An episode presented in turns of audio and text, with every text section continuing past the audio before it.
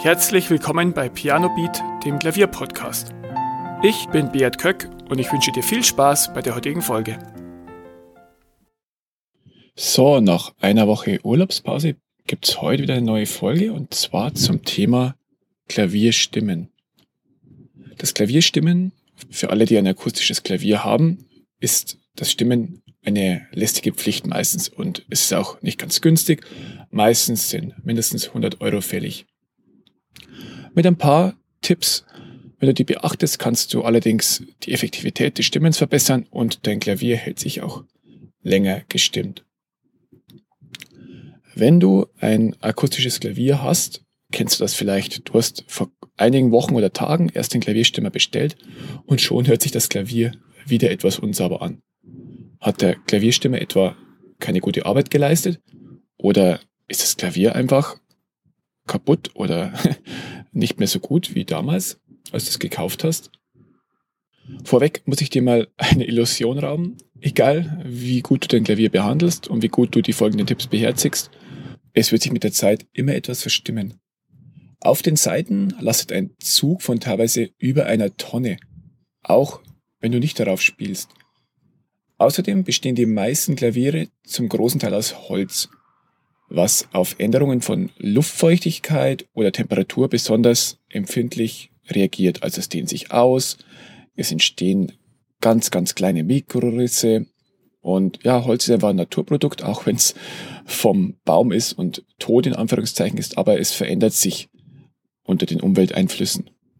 Und aus diesen Gründen bleibt auch der Zug auf die einzelnen Seiten und damit die Stimmung und die genaue Tonhöhe nicht über einen langen Zeitraum exakt, sondern verändert sich immer etwas. Wenn du Geige oder Querflöte spielst oder jemand kennst, der es spielt, da verändert sich die Stimmung auch extrem, wenn das Instrument etwas wärmer oder etwas kälter wird. Und beim Klavier ist es auch so, zwar nicht ganz so in einem hohen Maße, weil das Klavier auch größer ist, aber es macht sich doch bemerkbar. Wir halten also fest, Aufgrund der Umwelteinflüsse, der Temperaturschwankungen und der Feuchtigkeit wird sich dein Klavier zwangsläufig mit der Zeit etwas verstimmen. Und deswegen ist es auch notwendig, dass du es regelmäßig stimmst. Wie häufig das sein muss, da gehen die Meinungen etwas auseinander, aber ich empfehle dir jeweils zur Veränderung der Saison, also im Frühling und im Herbst einmal. Dann bist du auf der sicheren Seite. Und wie stark sich dein Klavier dazwischen verstimmt und wie schnell sich verstimmt, das kannst du etwas beeinflussen. Weil das Holz eines Klaviers, wie erwähnt, auf die Umgebung reagiert, solltest du versuchen, möglichst gleichbleibende Bedingungen zu schaffen. Optimal ist eine Luftfeuchtigkeit zwischen 40 und 70 Prozent. Wenn du ein Nerd bist, kannst du es mit einem Hygrometer testen. Aber du merkst es ja auch am Raumklima. Es sollte nicht zu trocken und auch nicht zu feucht sein in dem Raum, wo dein Klavier steht. Und auch die Temperatur sollte konstant sein, also vielleicht 22 Grad, was sowieso eine angenehme Temperatur für Wohnräume ist. Wenn es ein bisschen schwankt, ist es kein Problem, aber es sollte nicht regelmäßig zwischen arktisch und tropisch schwanken und, und vielleicht solltest du auch in dem Raum, wo dein Klavier steht, nicht unbedingt regelmäßig die Wäsche trocknen oder andere Dinge machen, die den Raum sehr feucht oder sehr trocken machen. Häufig ist das Klima in dem Raum, wo das Klavier steht, eher zu trocken als zu feucht. Und wenn das bei dir auch der Fall ist, kannst du es vielleicht mit Pflanzen oder mit einem kleinen Luftbefeuchter etwas anheben, also dass es etwas feuchter wird. Ein weiterer Tipp, sorge dafür, dass das Klavier sicher steht. Wenn es etwas wackelt, dann kann es sich auch unter Umständen schneller verstimmen. Überprüfe deshalb, ob es auf einem stabilen Untergrund steht und ob alle vier Ecken den Boden berühren. Wenn nicht, kannst du Kartons, Bierdeckel oder sonstige Gegenstände unterstellen, dass sich's dann ausgleicht und dass es stabil steht. Flügel haben nur drei Beine. Auch hier solltest du schauen, dass alle drei Beine Bodenkontakt haben und das Klavier gerade steht. Der nächste Punkt, lasse dein Klavier regelmäßig stimmen. Der Punkt klingt vielleicht ein bisschen kontraintuitiv. Warum sollte ich mein Klavier häufiger stimmen, damit sich seltener verstimmt? Dazu möchte ich gerne etwas ausholen.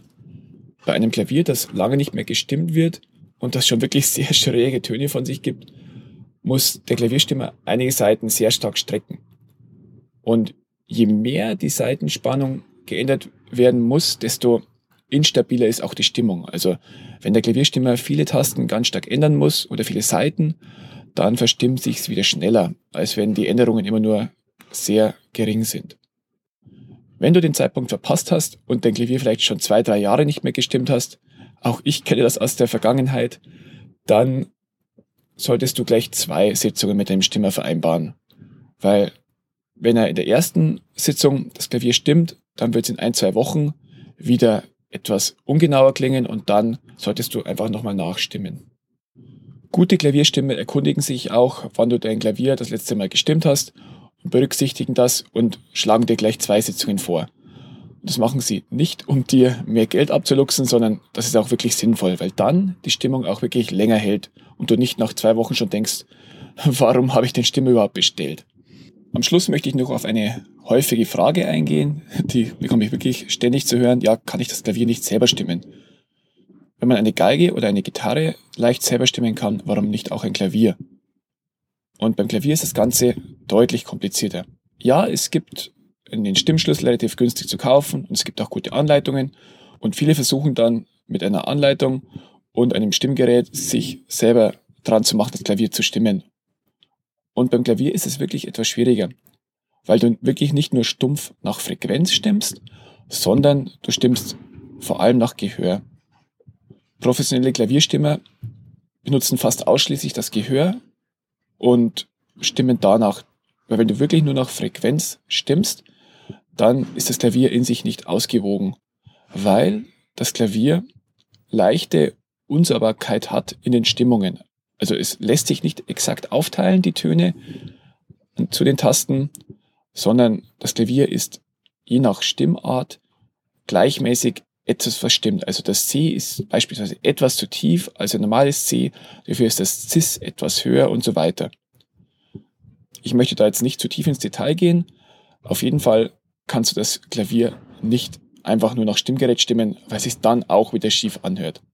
Und es ist schon sinnvoll, dass Klavierstimmer eine lange Ausbildung hinter sich haben. Das sind meistens Klavierbauer, die das über viele Monate und Jahre gelernt haben, wirklich die feinen Nuancen zu hören und dann jede Taste nach Gehör zu stimmen. Also ich empfehle dir, such dir einen Klavierbauer am besten aus deiner Stadt, damit du nicht eine lange Anfahrt zahlen musst und dann zahl ihm auch das Geld dafür, dass sein Klavier danach schön klingt. Dann hast du auch eine viel größere Freude daran, als wenn du es selber versuchst und es dann danach vielleicht noch schlechter klingt als vorher. Vielen Dank, dass du zugehört hast. Weitere Informationen zum Podcast findest du in den Shownotes und auf pianobeat.de.